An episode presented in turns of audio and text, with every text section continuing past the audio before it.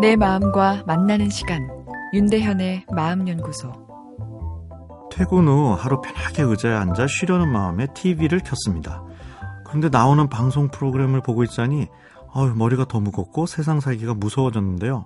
먹거리 관련 고발 방송이 방송되고 있었죠. 냉면, 만두, 떡볶이, 튀김에 대해서 여러 가지 이야기들이 나오는데 야 마음 편히 먹을 음식이 보이지가 않았습니다. 병원 앞 단골 길거리 분식집이 떠오르며 어, 불쾌감마저 생겼는데요.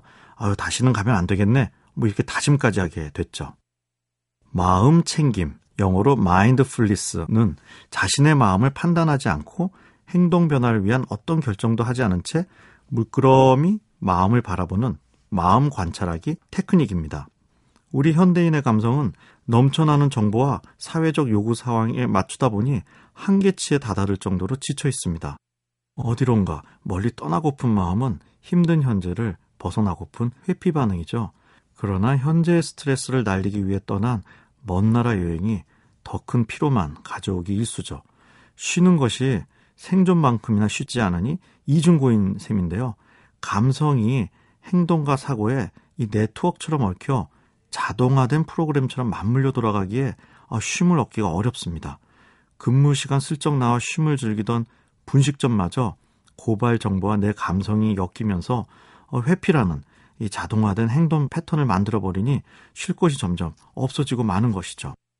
쉼을 얻는다는 것은 생존을 위해 즉각적인 반응을 하다 지친 감성 시스템에 부드러움과 편안함을 주는 것입니다.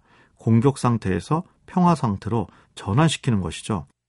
그러기 위해서는 감성 시스템과 이성 행동 시스템의 연결을 풀어줘야 합니다. 운전을 할 때 누가 끼어들면 확 가속 페달을 밟으며 빵빵 경적을 울린 적이 있으신지요? 그 운전자의 몰상식에 분노감을 느끼며 바쁜 내 앞길을 왜 막느냐며 아, 욕한 적 있으시죠? 저도 있는데요. 이 자동화되어 버린 공격형 감성 행동 패턴이 나온 거죠. 아, 여유 없는 바쁜 세상이라 하지만 아, 정말 이게 정말 물리적인 바쁨일까요? 1초 단위로 살아야만 하는 삶이 아, 그렇게 많지는 않을 것 같습니다. 에, 우리의 이 쫓김은 실제가 아닌 마음의 허구적 쫓김이 아닐까 싶은데요. 앞에 운전 상황에서 마음 챙김을 연습해 볼 수 있습니다. 누군가 내 차선으로 끼어들었을 때 그냥 내 마음을 관찰하는 거죠. 아, 화가 나는구나. 아, 이렇게 분석하지도 행동하지도 않는 것입니다. 부정적인 감정은 대부분 경고의 신호일 뿐 실제 위협으로 바뀌는 경우가 별로 없죠. 그래서 부정적인 신호에 다 반응하다 보면 삶이 지치고 힘들어질 수밖에 없습니다. 평양에서 비행기 뜰 때마다 사이렌이 울리는 꼴이죠. 부정적인 감정에 반응하지 않을 때 우리 감성 시스템은 주변을 평화 상태로 인식하고 쉼에 들어갑니다. 내일 이어서 생각해 보겠습니다. 윤대현의 마음연구소. 지금까지 정신건강의학과 전문의 윤대현이었습니다.